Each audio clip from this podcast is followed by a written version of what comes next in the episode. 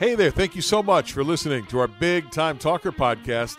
I'm Burke Allen, live in Washington, D.C. The show is a service of our friends at SpeakerMatch.com, the world's largest online virtual speakers bureau.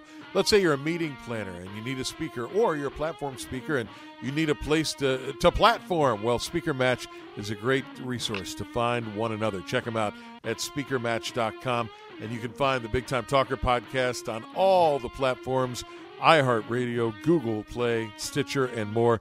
Tell your friends and subscribe. We talk a lot about a lot of interesting things, and health is always at the top of everyone's list, certainly in the last year and a half as we battled the pandemic. And Dr. Andrew Wilner, uh, who's based in Tennessee, is good enough to join us today. Uh, Andrew's a board certified internist, he's a neurologist, he specializes in epilepsy. Uh, he's a health journalist. He's also a scuba diver, so you may run into him somewhere deep under the sea, maybe at the, the, the reefs off the coast of Australia sometime. So look for Dr. Wilner uh, underwater as well. He's written a couple of books. His latest is The Locum Life, and we're going to ask him what that means exactly. You can also check out Andrew's podcast, The Art of Medicine, with Dr. Andrew Wilner, W I L N E R. Andrew, thanks for being on the Big Time Talker podcast today. I'm thrilled to be here, Burke. We're going to get into uh, the locum life because I think what you did for many, many years and what you've written about is pretty interesting. But I want to start with, of course, the biggest story primarily of, of most of our lives, and that is uh, the pandemic and coronavirus and and what that has meant to you both personally and professionally in the last year and a half. Wow. Well, it is the biggest story. And uh, I was checking my email before the podcast this morning, and I'm getting uh, emails from the hospital where I work that the emergency room is uh, overloaded and uh, they're at maximum. The president of the hospital has just requested uh, a few million dollars of emergency funding from the county to hire additional staff so that we can open up more beds. And uh, professionally, this is, uh, well, the biggest challenge of my professional life for sure. Did you have any sort of crystal ball uh, to foresee, not the pandemic specifically, but how big and and how immersive this would be for the entire planet? Did you see it coming? Well, you know, at the beginning, I think like most people, way back December, January, started hearing about this. It's like, oh, you know, it's it's going to be like Ebola. You know, it'll just be sort of in some part of the world. But when it started to spread, you know, I mean, when it's just like kids at school, you know, when one of them gets sick, they all get sick. That that's the way viruses are. And it was pretty clear that once this thing started to to to move around the world, and of course, you know, that's that's a new problem that we have. You know, a hundred years ago, it took a long time to get from London to New York. You know, you got on the boat, maybe three months later, you showed up. But uh, now, in just a few hours, you can be anywhere in the world and take whatever virus or uh, infection or parasite you have with you, you know, and share it with the rest of the world. And and so there was a movie about this, right? Contagion, a while back, where uh, the it spreads exponentially so, uh, you know, I was one of those people just praying for a vaccine. And it's like, you know, that is our only hope. And it did come quickly, but uh, not quickly enough. And of course, not enough people have taken it. And so uh, the virus is really uh, not well controlled. I'll say that, you know, I've heard people say, well, I don't want to tell people to go get the vaccine. It's like, well, I'm not one of those people. I'm going to tell you, go get the vaccine because uh, that is our biggest weapon against us. And you asked me how this pandemic has affected me personally. Right. I'll say, you know, first of all, when I came home from work, and even now, you know, my first stop is the laundry room. Clothes go in the washing machine. I go in the shower. You know, I wear a mask all the time at work because I don't want to bring this home to my family. And I have a two and a half year old, and my two and a half year old is not eligible for the vaccine. And I am terrified every day. You know, he's just starting school and it's pretty exciting stuff, but he's exposed to people in the world and he's exposed to the germs that they carry that may well be lethal. We had two children die in Memphis last week at the pediatric hospital of COVID 19. Does it happen often? No. Does it happen? Yes. And if it happens to your child, well, that's the biggest catastrophe in the world. And uh, I really don't have uh, much patience, I guess, for people don't want to get the vaccine. You know, if they want to get sick and die, that's okay. But it's a lot more than that because they can carry the virus and spread it to other people who can't get the vaccine, like my son and children at St. Jude who are immunocompromised, which is right down the road. So I think it's it's kind of a social responsibility. You know, even if you don't want it, you know, all of us that live on this planet, there's a saying, uh, "No man is an island," right? I mean, all of us interact with each other, you know, whether we want to or not. And the more people there are, the more we interact and cross paths. So that you know, we have a social responsibility to other people, and uh, getting the vaccine is is kind of your patriotic duty. Dr. Andrew Wilner is our guest today, and uh, we're talking with him about COVID 19 and a host of other things. You can check out Andrew's podcast, The Art of Medicine. Uh, uh, it's also a video uh, YouTube uh, broadcast, and, and you can find it at Apple Podcast, Google Play, Spotify, Stitcher. His latest book is really interesting. It's called The Locum Life, and, and we're going to talk to him about what that means, and I think it will uh, resonate with an awful lot of our listeners today. Um, there was a story, Andrew, recently, uh, earlier this week, as a matter of fact, I believe, about a, a physician who very publicly posted, uh, "Look, if you are unvaccinated, I'm not going to see you anymore, and I'll be happy to transfer your records somewhere else, but uh, you, you are not to darken this door again." And I wonder your thoughts on that uh, as a physician, uh, because there's there's some sort of unwritten oath that you guys, you know, are there to, to take care of people. So, did this physician step over the line? Burke, that is a great question. I saw that story and I mentioned it to my wife, and I said, you know, I'm not sure how I feel about this. I have, I mean, you just heard how I feel about vaccination. I don't have any uh, any qualms about that, and I hope I didn't lose half your audience uh, with my uh, my advice. Uh, but I agree. You know, it does not say in the Hippocratic Oath that you must treat everyone. But I just talked about social responsibility. And one of the things about becoming a healthcare provider is accepting that social responsibility that you are there to help people. That's your job. And, you know, whether they are old or young or a certain ethnic group or religion or color. That doesn't play a part in it. So I personally would not do what that physician did. I would encourage all of my patients to get the vaccine.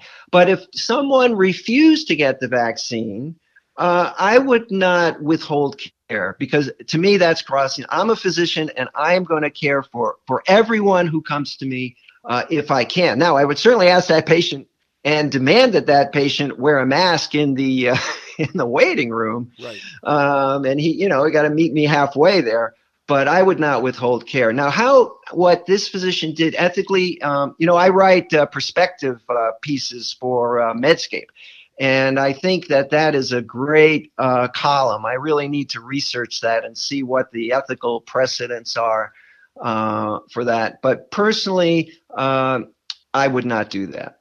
Dr. Andrew Wilner, our guest today, he's an associate professor of neurology, uh, neurology at the University of Tennessee Health Science Center in Memphis, and throughout the South, and, and there you are in the heart of the Mid South. Um, this seems to be a bigger problem than in a lot of other places. And as somebody who lives there and you've put roots down there, you're there with your wife, and you talked about your your little boy. Um, what is it psychologically, uh, physically, mentally that that makes it a bigger problem where you are in the southern U.S.? Well, I think it does come down to leadership. Um, the theme that I was talking about earlier is that we are all in this together. We're all Americans. We all care about our country, and we should all care about each other. And I think uh, people respond to leadership. And I think the leadership has not been very consistent because there are competing interests. You know, we're Americans and we uh, pride ourselves on our personal freedoms and uh, individuality and our, our rights to, to do what we want. And those are very important things. But, you know, when you look at the way we live, uh, we all wear seatbelts. You know, we've agreed to that. And I mean, that's a really big affront to your, you know, personal decision making. Got to wear a seatbelt in the car, you know? And what happens if you don't? Well, if you don't, you get a ticket. So society kind of decided, you know, seatbelts work and it's a good thing to do. And it's gonna it's gonna help you're gonna help each other by by doing that. Same thing with stop signs. You know, stop signs are kind of a big affront to our, our personal freedoms. You know, why can't I just drive as fast as I want wherever I want to go? Well, somebody decided that stop signs, you know, at intersections were a good idea, and we all have to follow that rule. So I think there's been a lack of consistent leadership as to the importance of wearing masks and the importance of vaccination and how the importance of living in a society and caring for each other might be more important than certain, you know, personal freedoms. I think that uh, the thing that has surprised me the most in this pandemic, Andrew, and, and a lot has surprised me. Uh, by no means did I have a crystal ball to predict any of this, but I think it surprised me the most is that a worldwide global health event like this became so politicized so quickly and, and was so divisive. Did did that surprise you as well, or or is it something that, that you saw as, as look, this is going to happen and we're just going to have to deal with it? I would say I am still stunned. I really can't wrap my brain around that.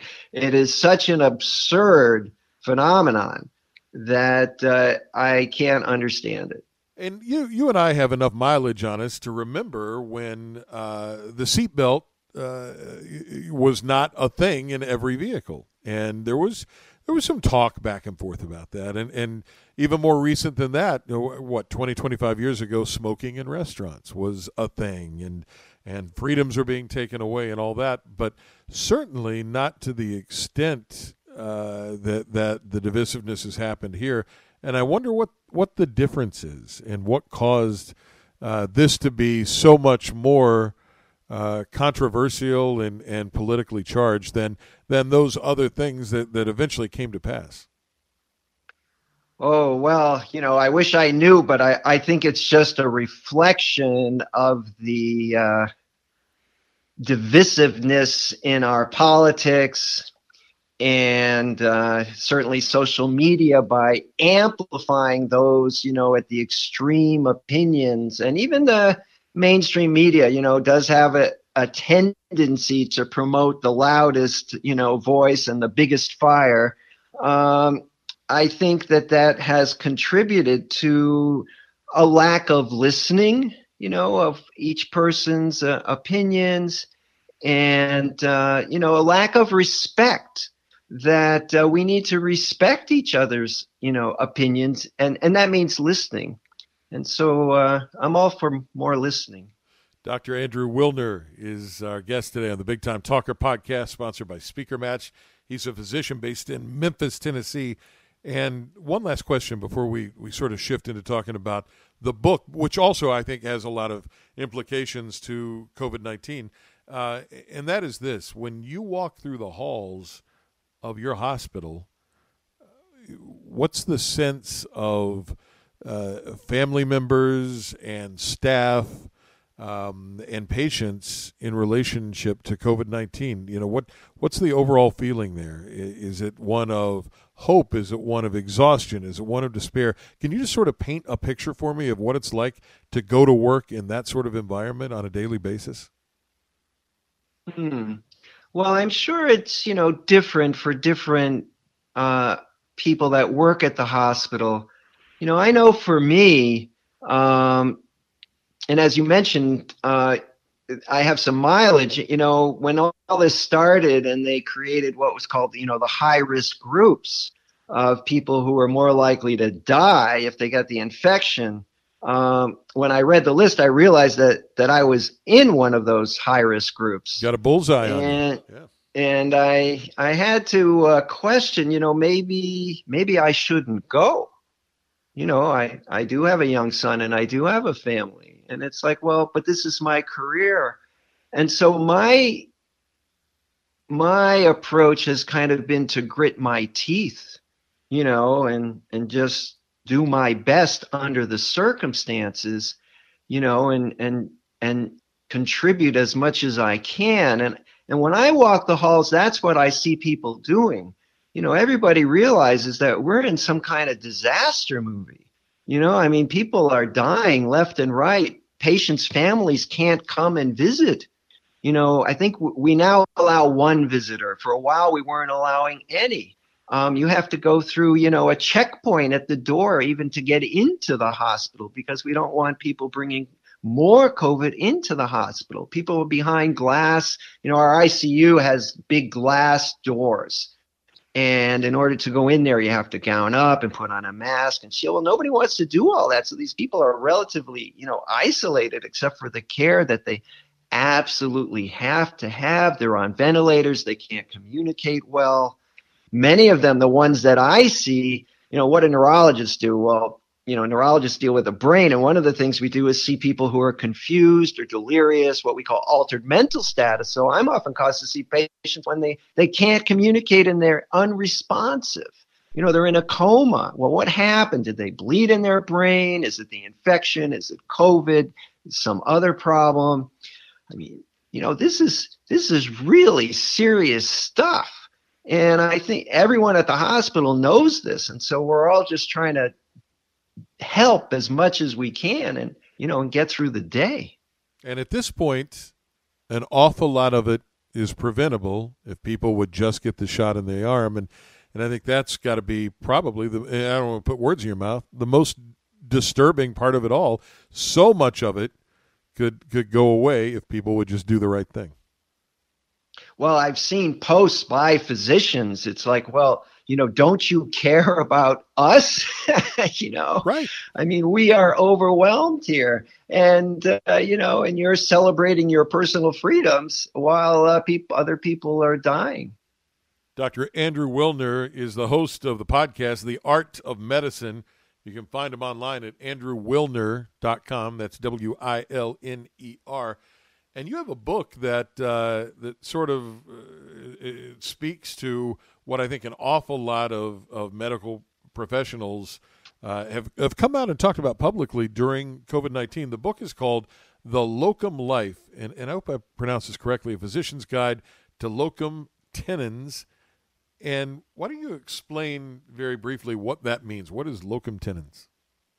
Right, well, one of the reasons I wrote the book is because people didn't know what locum tenens meant, and that's what I was doing. And I'd meet somebody in the plane, and they'd say, "What do you do?" And I'd say, "Oh, I'm a locum tenens physician." You know, I get this blank stare. So, you know, locums, it's just Latin term. Locums means place, and tenens is like the word tenacity. It means to to hold on. So a locum tenens physician is is a placeholder, someone who holds the place for someone else and it's a Latin term that's used for physicians. It's also used for clergy. You know, there are small towns that don't have a, you know, a full-time, you know, priest or pastor, right? And on holidays or there'll be some guy that comes around, right, and does the services and then he leaves. So that's the locum tenens guy. These guys that that move around from place to place, filling in the gaps.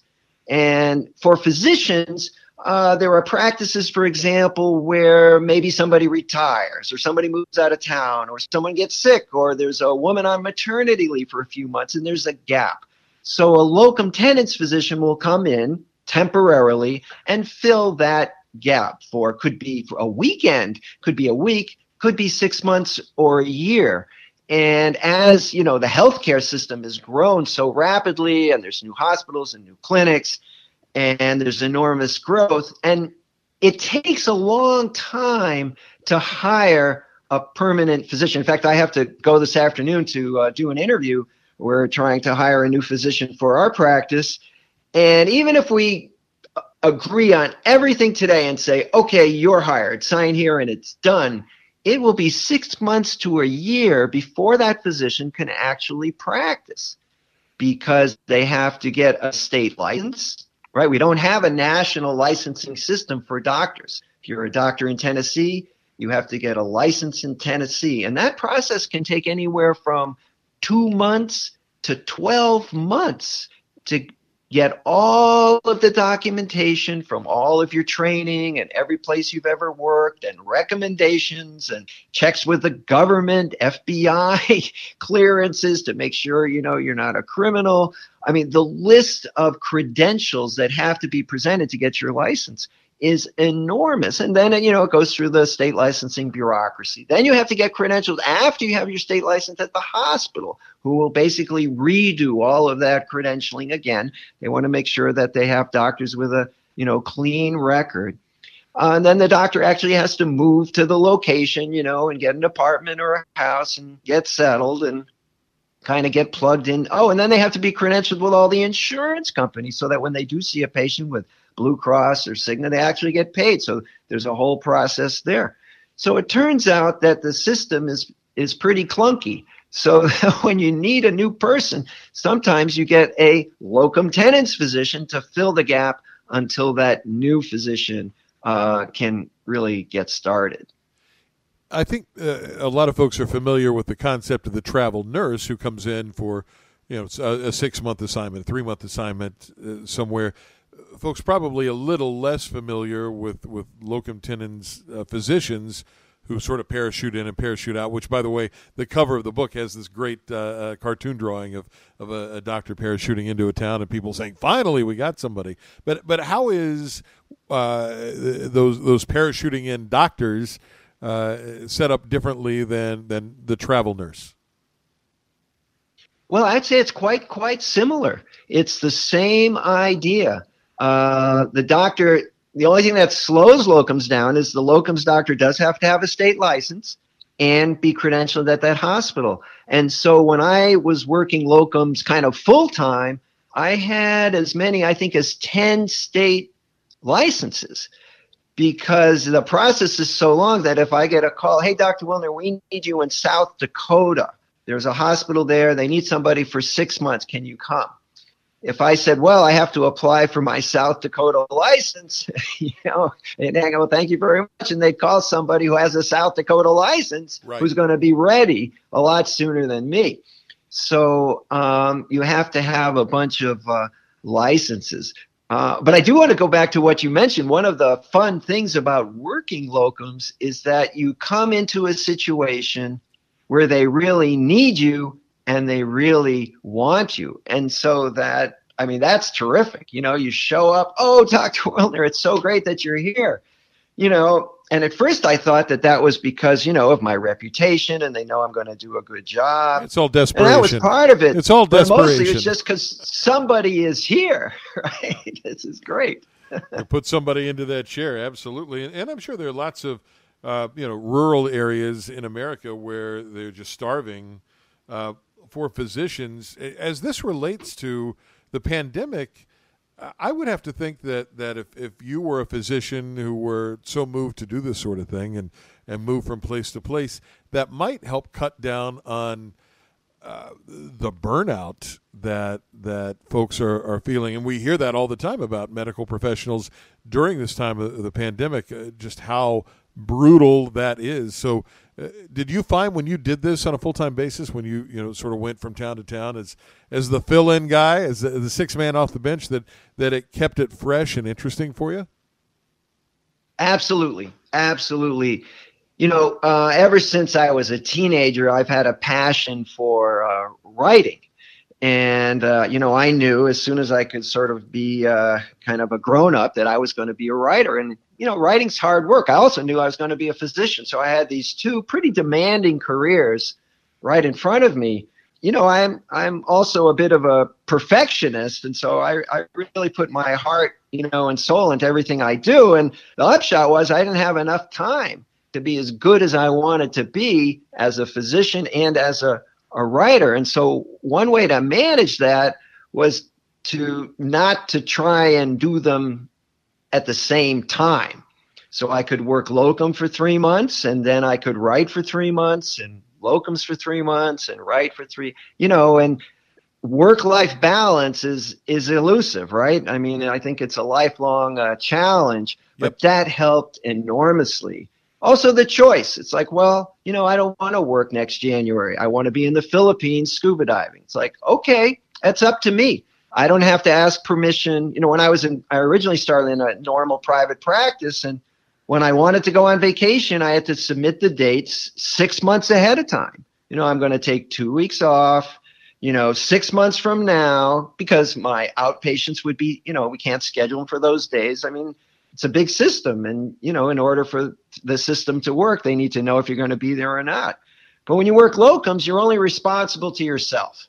So it's like, you don't want to work for the next six months? Fine. You know, it's up to you.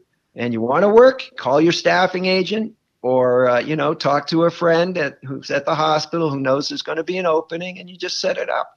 So there's a huge amount of flexibility. And, and I do promote locums as an alternative to burnout because one of the sad things, well, there's a few sad things that have happened with burnout. One, there is a uh, problem with physician suicide, right? I mean, physicians are more likely to commit suicide than any other profession. I mean, what a tragedy, right? Wow, I did I not know tragic. that. That's awful it is awful and it's i mean it's a tragedy for anyone to commit suicide but for physicians you know who are have dedicated themselves to helping others you know to drop out of the system and uh, some of that is due to burnout the other sad thing that's happened is many physicians have decided you know this just isn't working for me. I'm going to transfer into a non-clinical career. And uh, there are many, many websites and coaches who are helping physicians transfer their skills to a non clinical career, like being in the pharmaceutical industry or reviewing insurance claims, you know, administrating, being CMO of the hospital, doing everything but take care of patients. And I think that's tragic too, because most physicians go into medicine because they want to help people and they want to take care of patients. Sure. Now, there's nothing wrong with with non-clinical careers if you know if that's what you want to do, but it it, it seems kind of sad that a physician who would otherwise be happy taking care of patients is so burned out by the system. And what I mean by the system is, you know, scheduling, having to see patients so quickly, and working with electronic medical record that's cumbersome and wastes your time, things like that, so that the whole day is, you know, unsatisfying, you know, preferring to be, you know, uh, a lot of committee work. that doesn't seem right. So locums is a way to practice medicine on your own terms. He's the author of The Locum Life. It's a uh, physician's guide to locum tenens, which means uh, being a, essentially a travel doctor. Dr. Andrew Wilner joins us from Memphis, Tennessee today. Um, what would you say to the person who's listening right now to our Big Time Talker podcast who says, "Yeah, that you know that's that's all well and good, Doctor Wilner, but you know I, I kind of want to get to know my doctor. I don't want somebody who's going to be here for three months and then skedaddle off to go scuba diving in the Bahamas and I never see the guy again. I'm never going to get good health care that way. How important is that that relationship between you and your physician long term? Well, you are correct. The problem is is that that kind of relationship in American medicine, uh, forgetting about locums for a minute, has pretty much on the way out. It's oh, I was going to say vanish, but not yet, because for in most locations now, your primary care physician is not the physician who will take care of you when you're hospitalized. Right? About 20 years ago, the hospitalist system came up where the physician who works at the hospital is there full time and the primary, you know, it used to be the doctor would make rounds at the hospital from seven to nine, come back, see his patients, you know, from nine to five, and go back to the hospital, you know, from five to seven. And that kind of practice is disappearing for, for a lot of reasons.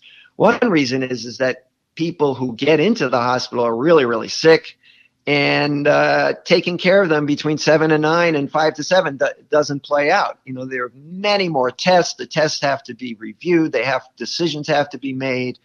Um, used to be patients come into the hospital, they'd be there for a lot longer. Pace was slower. So the hospitalist system does have sort of reasons to exist. And I actually work as a neuro hospitalist where I see patients with neurologic problems who are in the hospital. I also have an outpatient practice, but it's much smaller.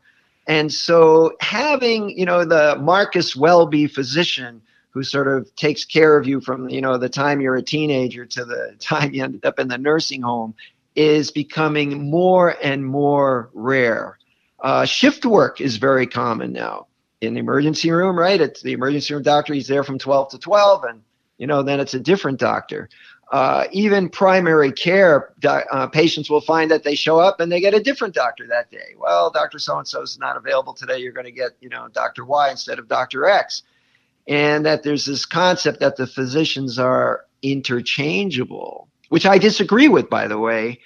Uh, but this uh, the obtaining a doctor who will do that for you in sort of a, a lifelong way is becoming uh, very very difficult. And of course, the increased mobility of Americans. You know, who stays in one place for more than a few years? So you would disagree then with with the notion that you get better health care if you have consistency of the provider. You think that the records and uh, uh, you know, uh, the technology has made it such that uh, you could see one of these locum tenens doctors for six months and then uh, pick right up with somebody else and there not be a big bump or, or degradation in your health care. Well, not exactly. I think the ideal scenario is to have that continuity of care with one person, but the pract- practicality uh, is that it doesn't exist anymore. Even without locums, that in the normal, you know, routine, there just aren't doctors that can do that anymore. Doctors don't want to be available 24/7, you know, for their whole lives, right? When you and I were kids, right, you could call your family doctor anytime. That's right. Right? Yep. You know, now you get a recording. If the, you know, if this is a problem, leave a message. If it's real serious, go to the ER. Right? That's what it says. You know, the, the medicine is no longer practiced that way. So, and the point you make is also correct. Is that now with electronic medical records and X-rays, uh, you know, but there is a compromise. I mean, there's nothing better than seeing a physician who knows you, and that's a wonderful thing. Um, and with locums, that is sacrificed. But my point was that it's also sacrificed even without locums in, in, in most situations now. Something new that's come along in the pandemic that an awful lot of folks uh, have, have, taken advantage of, whether they wanted to or not, is the the acceleration of telemedicine. And uh, you know, I live here in the Washington D.C. metro, and my healthcare provider uh, locked the doors and said, "You're not coming into this facility for some manner of months, uh, you know, unless there's a serious, serious issue, and then off to the emergency room with you." Uh, however, we'll make a, your, your uh, uh, physician available for a video conference or a, a, telephone call. We prefer a video conference, and so you download the app and you do uh, the video conference. So, two questions here for you, Andrew. One is is that as effective as going in to see the doctor in person? And secondarily, could you not set up a situation like that where Dr. Andrew Wilner in Memphis, Tennessee could see patients across the 50 states and all our territories from his office in Memphis, Tennessee, without ever having to hop on an airplane and become a travel physician? Well, I'm going to give you kind of a long answer if that's okay. Absolutely when telemedicine first sort of became practical with you know the internet having reasonable speeds and you know videos actually worked and weren't hearing buzzing and disconnections and it looked like this was like a real thing i wrote a i mentioned earlier i write commentaries i wrote a commentary about how this was not the way to practice medicine because you were missing the critical element of laying on of hands. You know, there's nothing like being face to face where you can sit with the patient, talk with the patient, touch the patient, you know, feel their pulse. Uh, you know, being separated by a computer screen is not what you want. And that was my opinion. Well, a few years later, I worked locum tenens at the Mayo Clinic in Phoenix. And, and the reason that they wanted me is they had just expanded their telemedicine service for uh, neurologic consultations, particularly for stroke in small hospitals that did not have a neurologist. And they had this uh, robot, kind of a R2D2 thing, that was in the ER with a video camera and a stethoscope and amazing resolution. I mean, you could peer into the pupil of the patient with this thing and uh, you could see the patient's x-rays you could talk to the patient back and forth. The only thing you couldn't do was literally touch the patient. And i would do this you know all night long and you'd get a call at 2 a.m from some little hospital that a guy was there and he was weak on his right side and did he have a stroke or not? And we have a treatment called tpa there's a lot of pressure because for tpa to work it has to be given right away you know within a few hours otherwise it doesn't work you can't give it. So, you know, there's there's a fair amount of urgency, even though the patient's just kind of sitting there, you know, not bleeding to death, but in fact, uh, you know, the stroke is evolving. And it's harder to do the consultation that way from the physician's point of view because you're not in the room. But I discovered that it could be done. And there's been some studies since then that demonstrated that neurologic consultations for stroke done by telemedicine versus in person had pretty much the same outcomes. In other words, you were not sacrificing uh, quality, and the patient's prognosis would be just as good if you did it via telemedicine than by uh, in person. Right. Now, I would still maintain that it's better to be in person but but the key here is that there was no person. In other words, at these little outlying hospitals, they did not have a neurologist. So even though the telemedicine neurologist is only equivalent, in my view, to about a 90% neurologist, that's 90% more than they would have had otherwise. You know, otherwise they would have had a phone call. And of course, we've been doing medicine via phone, right? That's a kind of telemedicine, you know, for decades and decades, right? You call your doctor in the middle of the night, I have this, I have that. He asks a lot of questions and he says, you know, take two aspirins and see me in the morning or go to the ER, right? right. So that's that's not an, a new thing. Now, to answer the second part of your question, could I sit at home with my, you know, big screen here and care for patients all over the country? The answer is yes, and that is being done. I don't think it's as good as if the patient was sitting, you know, right next to me in my office. But yes, that I'm not doing it personally, but it is being done and it can be done. And I think it will be done more and more because in many cases, um, it's adequate. Um, particularly if it's a patient you've already seen in person. I think that's the beauty of telemedicine. When you've already met, say you were my patient, we've already met, I've examined you, we've had a nice chat and then, you know, two months later, you call me and you say, you know, I've got a headache, Dr. Wilner. It's like, okay.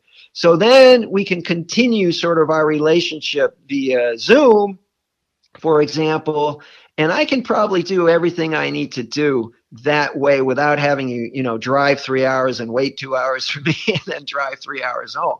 So we can accomplish in, you know, 30 minutes what otherwise would have been a day off of work for you. Um, and uh, probably with a pretty good result. Dr. Andrew Wilner is our guest. The book is The Locum Life, a physician's guide to locum tenens, where doctors parachute into, uh, into different situations and work temporarily. Is that generally a three month uh, gig? Is it a six month gig? Is it all over the place? All over the place, very variable. So, when you were doing this, and I think you told me before we went on the air for a couple of decades, um, tell me about sort of the, the coolest, most interesting situation you found yourself in, and, and it could have been because of the people at the uh, the hospital you worked at. It could have been because it was an interesting small town. Uh, but but when you look back on that time of, of going all over the country and doing these temporary assignments, which one stands out the most? I think the one that stands out the most is the first one I did. I mentioned earlier that I wanted to write and I wanted to be a doctor. So after my internship, uh, I didn't really know which specialty I wanted. I had worked very hard during my internship. You know, in those days, uh, we worked every day. My first day off, I think, was Christmas Day. You know, not going to the hospital, and it was an all immersive experience. And And as the year came to a close, you know, this is the year after I graduated medical school. I was now a full fledged physician. Just wasn't really sure where I was going with this. I had also a book that I was working on, a manuscript that I had, you know, put in the drawer because I said to myself, hey, you know, internship's pretty hard. You better focus on that. So we'll get back to the writing later. So after my internship, I spoke to my, you know, training advisor there and I said, you know, I want to take a, a year off and figure out what I want to do and come back. I got a book to write. He said, okay. So I got a job in an emergency room, a nearby uh, little ER. It had two beds, this ER, and a couple nurses and one doctor, which was me. For uh, I worked three nights a week, so from seven to seven. I was up all night. Sometimes I could sleep a little bit if I'm too busy and on the my four other days i could work on my manuscript so it was really good but what happened in the you know in the er i saw everything. I saw car accidents lacerations i delivered babies. Uh, frankly i saw some things i wasn't all that well trained to handle and i had a lot of books and i used the phone pretty freely to call the you know the the patient's doctor. And I say, you know, your patient's here and they've got this big rash, you know, all over their body. It's like, what do you think I ought to do? And because uh, you know, I was pretty pretty green, and it was a great learning experience for me, but it was stressful. But what came out of it that I did not expect is that the patients that came in with complaints like, you know, Dr. Wilner, I woke up this morning and now I see double, and my left side is weak you know, or um, I'm numb here, and uh, or I'm dizzy, or I can't walk straight. It's like, gee, that's pretty interesting. And I discovered that the patients with neurological complaints were the ones that really fascinated me. So that actually was the experience. I was doing internal medicine and I actually finished my internal medicine residency. I did three years of that, but then I went on to do three more years in neurology and a fellowship in uh, epilepsy because of that ER experience that uh, clued me in that neurology was really going to be my uh, passion in medicine.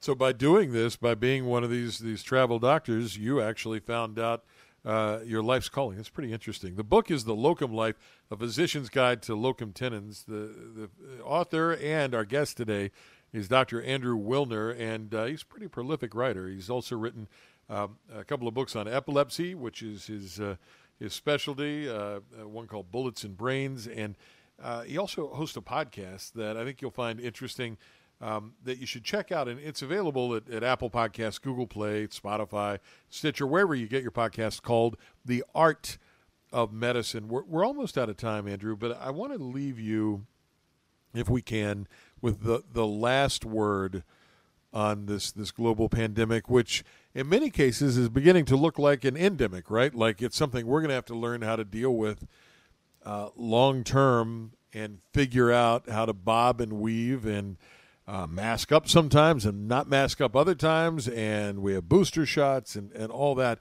But but what is if I give you the last word on on what you would say maybe to encourage people to to get vaccinated, or in a, a broader sense on just how to deal with what's to come in this uh, this pandemic life?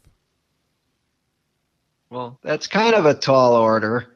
You but, can do it. You know, when you know in order for all of us to fulfill our potential right when i say a prayer i you know i, I pray that we can help make the world a better place you know give me the strength and wisdom to help me make the world a better place i think all of us want to do that and and in order to do that we need we need to be healthy and so we need to find ways, you know, and of course that's what modern medicine does. You know, we have antibiotics and vaccinations have actually proved to be pretty helpful historically. You know, getting rid of polio, you know, pretty pretty nasty things. And uh, we do have a vaccination now for COVID, it, and it's not perfect. Uh, it is actually amazingly effective, and amazingly free of serious side effects. There are some, you know, like with any medication. but it's it's pretty well tolerated. I mean, I have to confess that when the vaccine first became available, and as a healthcare provider, you know, I was at the top of the list. I had reservations. It's like, gee, they made this thing pretty quick. I don't sure. want to be a guinea pig. And but when I looked into it, the technology that they've used to make this vaccine, you know, this wasn't developed overnight. They've been working on this for 20 years. They, you know, this is not new science. This was old science that suddenly found a purpose.